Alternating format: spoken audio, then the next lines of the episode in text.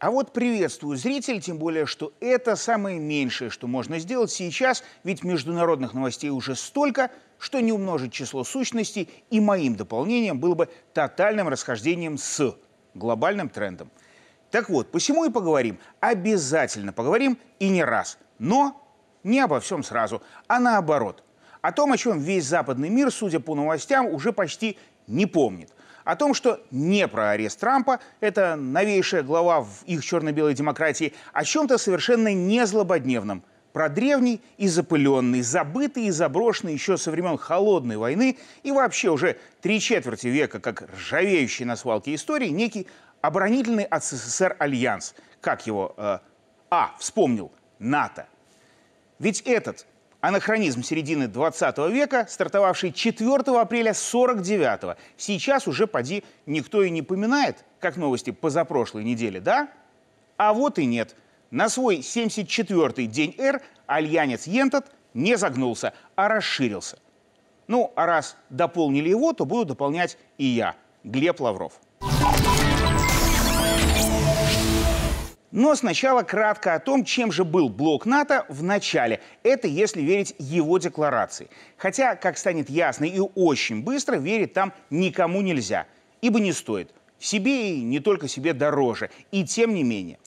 Вначале это был форум, этакий относительно уютный между собойчик 12 государств на берегах Атлантики, договорившихся вместе опасаться одну – страну-победителя Второй мировой – к которому через тройку лет привязали Грецию и Турцию, а через тройку еще присовокупили и Западную Германию. Тем более, что сама она ни за, ни против сказать за себя тогда не могла. То есть добавляли персонажей даже сомнительной на середину 20 века репутацией, лишь бы антисоветских. Ну, например, э, в 82-м в НАТО вошла и Испания, чей коричневый режим Франка заставляет многих краснеть до сих пор. Но вот дальше прямым текстом обещали не брать больше никого. И всех, конечно, обманули. То есть вообще всех.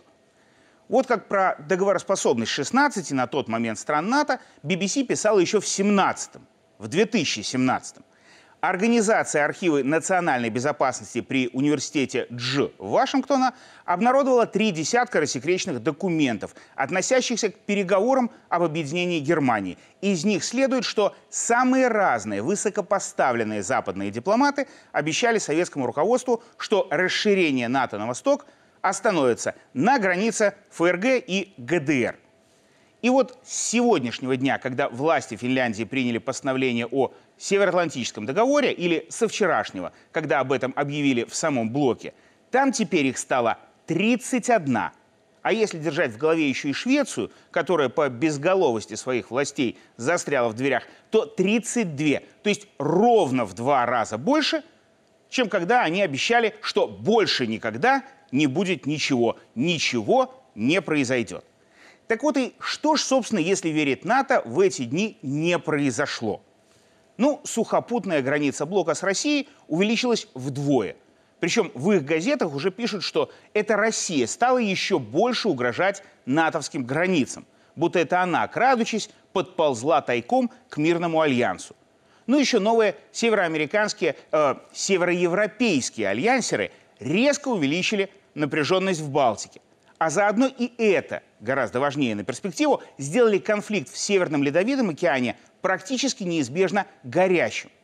И теперь блок будет активно целить уже в другой океан, в Тихий, чтобы было не так тихо видимо.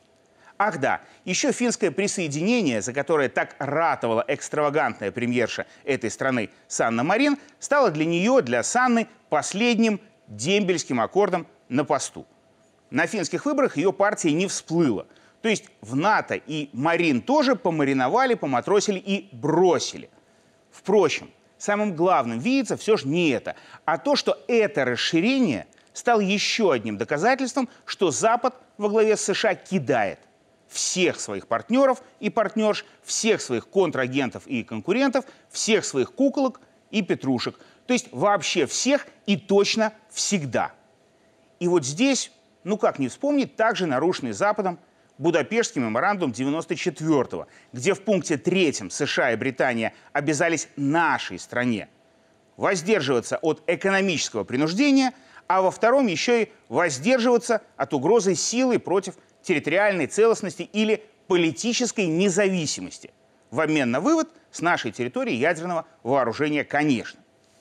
И вот так как третий пункт США с сателлитами нарушали с 96-го, а пункт второй также неоднократно, э, хоть и чуть позже, а последний раз еще и сегодня, за счет усиления ни разу не оборонительного альянса на границах союзного государства Беларуси и России, то вывод, который напрашивался сам собой, только один, а именно нашей стране точно нужен был не вывод, а ввод. Потому что, когда верить нельзя даже организации с 75-летней историей, вроде НАТО, верить и не надо. А надо быть абсолютно уверенным в своей безопасности. И в отличие от хайповых новостей про Трампа и Финляндию, это не новость, это данность. Как то, что ядерное вооружение защищает. И вот в этом, собственно, на сегодня у меня все. А международные новости еще будут. И я, Глеб Лавров, дополню их тоже. Я не западные политики, не НАТО, мне верить можно. В отличие от них, я так часто и так постоянно никого еще не кидал.